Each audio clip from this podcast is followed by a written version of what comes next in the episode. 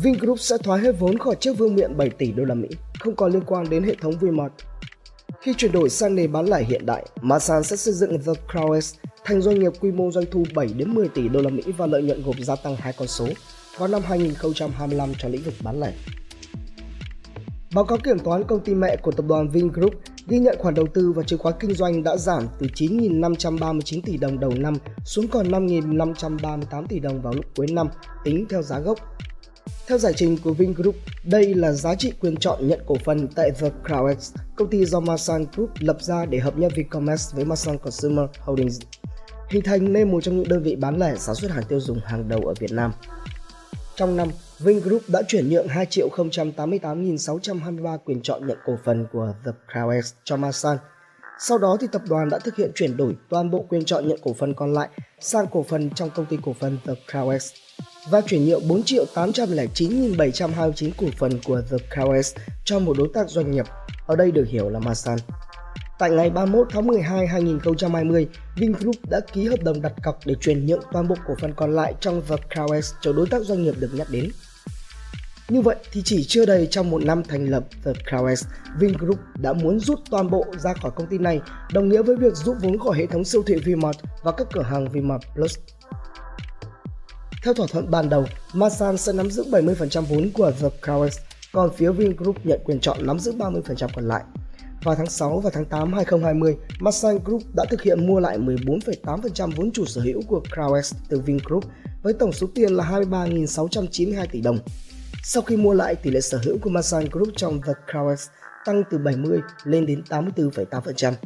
Giao dịch này tương ứng định giá công ty Crowes trong khoảng 160.081 tỷ đồng, tức là gần 7 tỷ đô la Mỹ. Tháng 11 2020, Sherpa, công ty con 100% thuộc sở hữu của Masan Group, mua 9,1% cổ phần trong Vincommerce với hơn 200 triệu đô la Mỹ. Và với các giao dịch này thì lợi ích kinh tế của Masan Group trong Vincommerce tăng từ 58,6% lên con số là 80,1%. Masan Group nắm giữ Crowes thông qua Sherpa.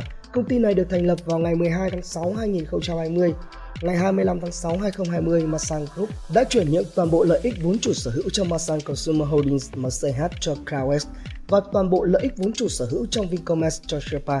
Sau đó thì Sherpa lại chuyển nhượng toàn bộ lợi ích trong Vincommerce cho CrowdWest.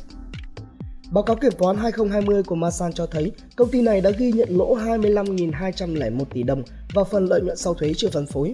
Nợ vay tăng vọt trong năm, bao gồm vay ngân hàng, phát hành trái phiếu và nợ thuê tài chính ngắn hạn 22.545 tỷ đồng và dài hạn là 39.466 tỷ đồng. Sau khi tiếp quản Vmart thì Masan quyết liệt đóng cửa 700 cửa hàng Vmart Plus tái cấu trúc chuỗi cung ứng. Vincommerce đã đạt được EBITDA hóa vốn trong quý 4 2020 và dự kiến đạt EBITDA dương vào quý 1 2021. Masan sẽ phát triển các cửa hàng Vmart Plus thành các điểm đến tất cả trong một one-stop shop phục vụ cho các nhu cầu thiết yếu về tài chính, giáo dục, xã hội, giải trí và chăm sóc sức khỏe của người tiêu dùng với mạng lưới 10.000 cửa hàng do Masan tự vận hành và 20.000 cửa hàng nhận quyền bằng cách hợp tác với những tiệm tạp hóa gia đình. Khi chuyển đổi sang nền tảng bán lẻ hiện đại, Masan sẽ xây dựng là The Crowes thành doanh nghiệp có quy mô doanh thu 7 đến 10 tỷ đô la Mỹ và lợi nhuận gộp gia tăng hai con số vào năm 2025 trong lĩnh vực bán lẻ.